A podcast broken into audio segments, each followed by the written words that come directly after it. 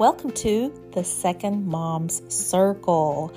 I'm Dawn Baggett, your host, and as an adoptive mom myself and a post adoption mom coach, I want you to feel welcome here as this is a safe space for you, adoptive moms who are maybe finding yourself in the gap. What is the gap? Well, the gap is something that I identified not only in my own life and my own family, but also in many, many others. And it happens that as adoptive moms, we often find ourselves in a gap with inadequate or even almost non existent support and ineffective support in our roles as adoptive mom. It kind of feels like the rug is just pulled out from under you sometimes. So, if that's something that you can relate to, let's dive in.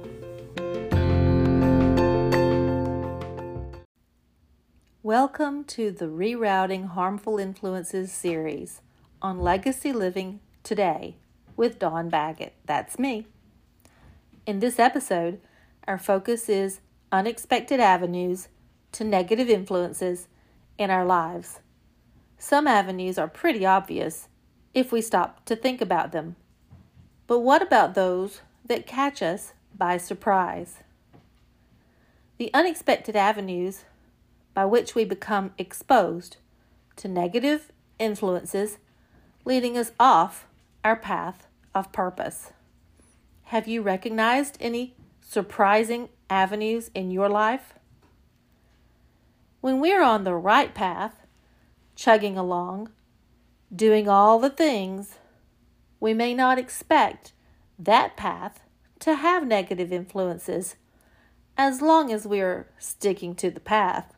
But wait, letting our guard down makes us more vulnerable to negative influences and even in doing the right or good things.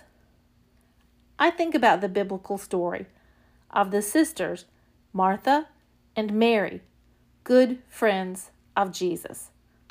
Martha was all about being a good hostess to our Lord, doing all the things. Can you relate? I certainly can.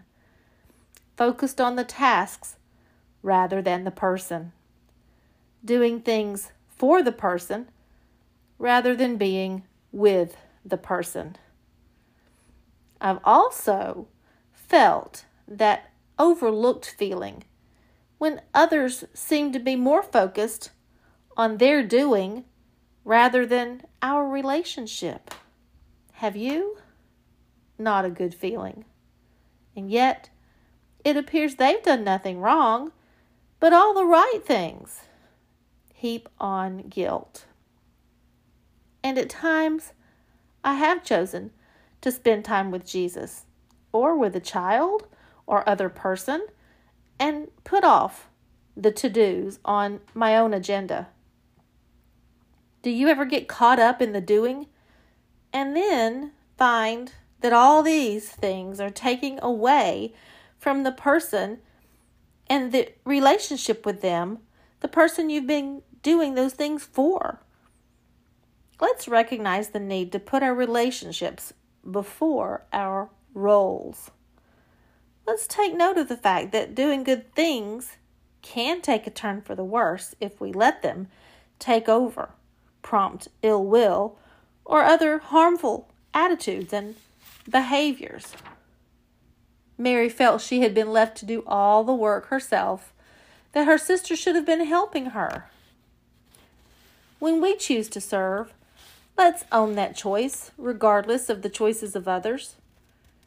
If we let ourselves become bitter or resentful, then doesn't that taint the good service? We're no longer doing it from pure motives.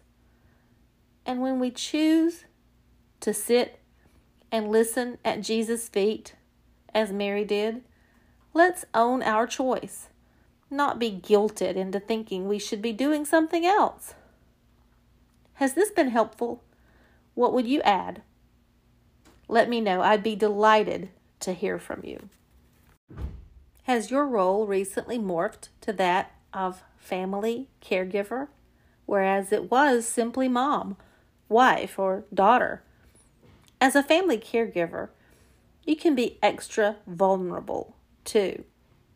See the Legacy Living Today blog for this episode's show notes and for access to my free Family Caregiver Stress Assessment. You might be surprised. And if you're ready to apply for your one to one coaching session with me, you can do that as well.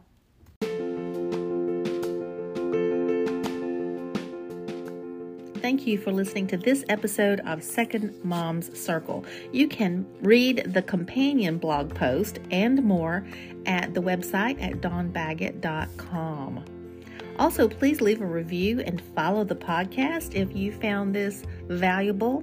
I'm Dawn Baggett, and as always, keep learning, keep growing, and keep loving.